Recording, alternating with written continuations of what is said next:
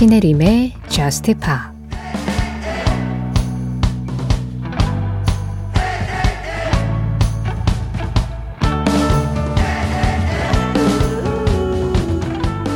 추억들이 날 좌우로 따라다녀.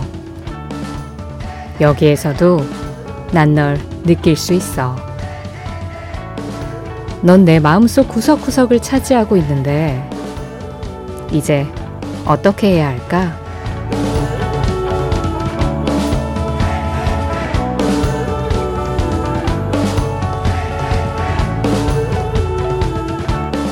Left and right.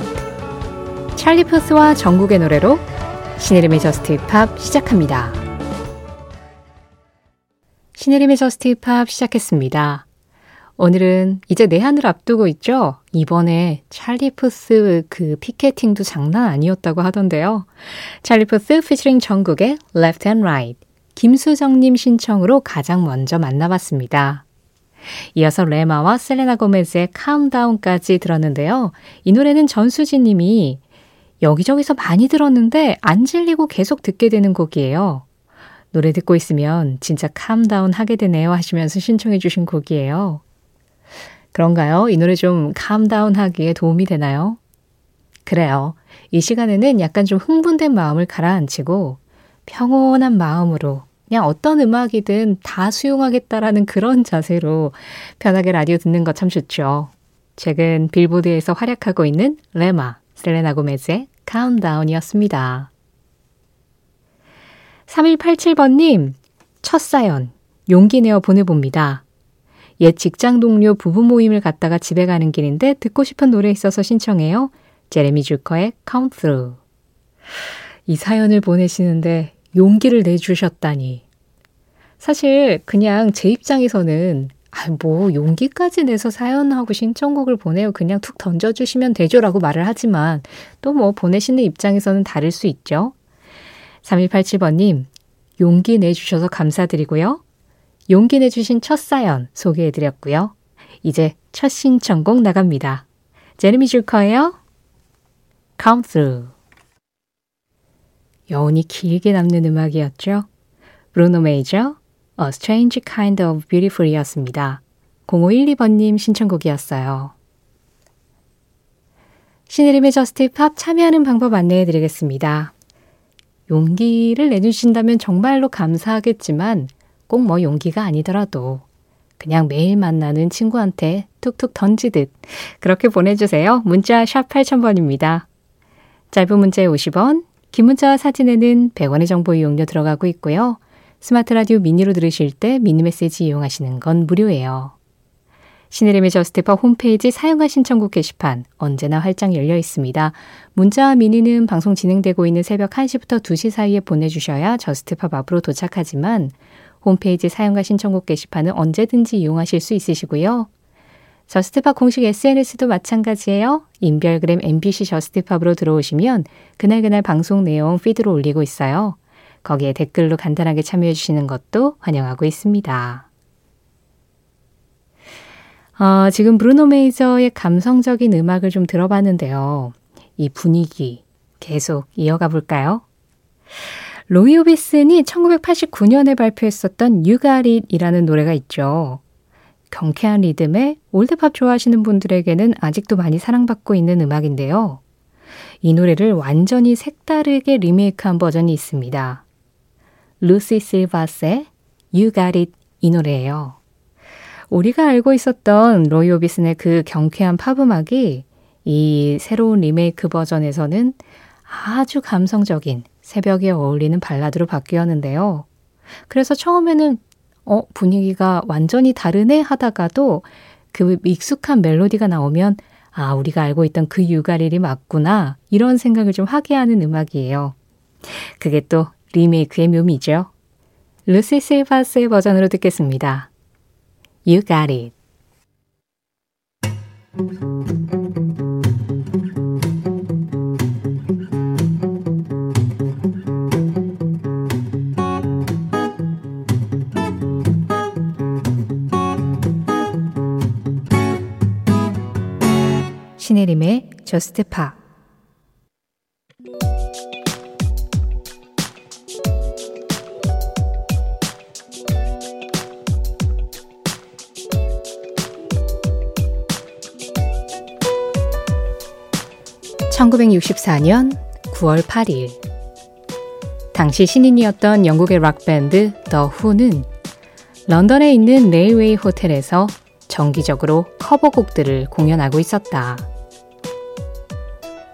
그런데 이날 공연에서 기타리스트 피트 타운샌드가 기타를 높이 들어 올리다 공연장 천장에 기타 헤드가 부딪혀 neck이 부러지고 말았는데 그게 의외로 관객들을 흥분시켜서 그는 의도적으로 더 기타를 부수었다. 피트 타운샌드는 관객들의 반응이 좋았기 때문에 그들의 다음 공연에서도 사람들이 기타를 부수길 원할 거라고 생각했다. 하지만 아무도 그런 내색을 보이지 않아 그는 오히려 더 봐달라는 듯 기타를 부수기 시작했고 이후 드러머 키스문도 공연에서 드럼을 부수곤 했다. 이런 퍼포먼스는 당시 락 음악의 저항 정신을 극대화한 모습이었고 다른 뮤지션들도 따라하는 것은 물론 후에 펑크라는 장르가 등장하는 데에도 큰 영향을 미치는데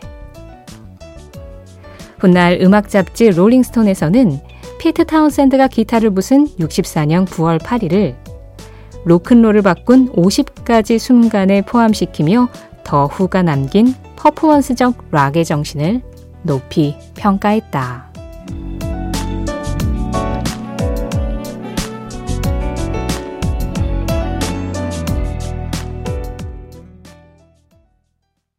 그 장면, 그 음악. 오늘은 1964년 9월 8일 The Who의 My Generation과 함께 피트 타운샌드 기타 파괴 현장을 다녀와 봤습니다. 그, 뭐, 락에 관련된 어떤 자료들을 보시다 보면요. 락 음악 역사에서 기타를 가장 먼저 부순 사람은 누구인가. 뭐 그런 게 나와요. 네, 오늘 말씀드린 그 장면이었습니다. 피트 타운샌드가 그 공연장이 천장이 굉장히 낮았대요. 심지어 무대는 또 단이 있어서 더 높이 올라가잖아요. 관객석보다. 그래서 천장이 낮은 바람에 그냥 기타를 탁 들고 올렸을 뿐인데 그 기타가 천장에 탁 맞으면서 부러졌는데 어 사람들이 거기에 열광을 하네. 그러면서 기타를 부수거나 뭐 드럼을 부수고 이런 퍼포먼스가 The Who에 signature가 됐었죠. 그래가지고 심지어 어떤 자료도 있냐면요. 피트 타운샌드가 어떤 공연에서 어떤 종류의 기타를 부쉈는지를 정리해둔 표도 있어요. 아니, 뭐, 그냥 돈 아깝게 멀쩡한 악기를 왜 부수나, 그럴 수도 있지만, 그때 당시 락 음악에 열광을 했었던 그 청춘들, The Who와 같은 세대였던 My Generation들은 그게 바로 락의 정신이다. 기성세대의 어떤 갇혀있는 것들, 보수적인 것들, 그런 것들을 부수는 것이 그게 락의 의미다라고 받아들였을 수도 있겠죠. 그리고 실제로 더 후의 그런 퍼포먼스는 이후에 진행되는 락의 역사에 있어서 굉장히 큰 역할을 해줍니다. 부당한 것에는 부당하다고 말할 줄 아는 것, 저항해야 하는 것에는 저항할 줄 아는 것. 그게 이제 락의 기본적인 정신이었잖아요. 그런데 이 The Who의 퍼포먼스가 좀 많은 영향을 미쳤다라고 할 수 있는데요. 사실 이때 막 기타를 부수면서 공연을 할 때만 해도 The Who가 완전히 신인이었기 때문에 예, 히트곡이 정확하게는 없었고 그때는 커버 음악들을 주로 공연에서 연주를 했었습니다. 그런데 이 My Generation 이 노래가 나온 이후로 정말 순식간에 많은 사람들에게 사랑을 받았고 그리고 그때 당시 비틀스, Rolling Stones와 함께 미국으로 건너가서 영국 침공, British Invasion을 가능하게 했었던 음악이기도 하죠. 그래서 미국 텔레비전 쇼에서 이제 처음 공연을 할 때 이미 팬들은 알았던 거예요. The Who 공연에 가면 막 기타를 부순대. 그래가지고 사람들이 다 기대를 했겠죠? 네, 그때부터는 진짜로 무대에서 기타를 부술지 어쩔지 그걸 기대를 하기 시작했던 거예요. 그래서 미국 진출에 성공을 해서 방송에 나왔는데, 네, 거기에서 My Generation을 부르며 기타를 부쉈다고 합니다. 아, 이제 The Who의 멤버들은 세상을 떠난 멤버들을 제외하고는 이제 곧 여든을 목전에 두고 있어요. 60년대에 청춘을 대변했던 그 시대의 My Generation을 대변했던 이들은 이제 많은 세월과 시간을 보낸 지금 어떤 생각을 하면서 자신들의 과거를 돌아볼지 그게 또 좀 궁금해지기도 하네요. 그 장면, 그 음악. 오늘은 1964년 9월 8일 로큰롤을 바꾼 순간이었던 The Who의 피트 타운샌드 기타 파괴 현장을 다녀와 봤습니다.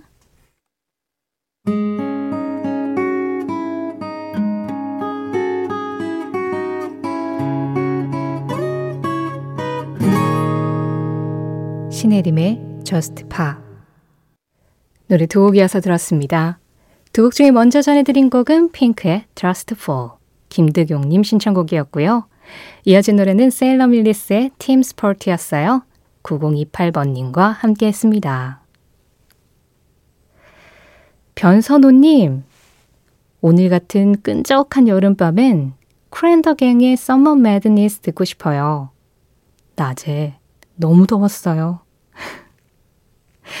그러니까요. 이게 비 오고 또 해가 쨍했다가 그런데 온도는 안 떨어지고 이러니까 온도 습도가 다 높은 그런 날이 제일 힘든 것 같아요. 맞아요.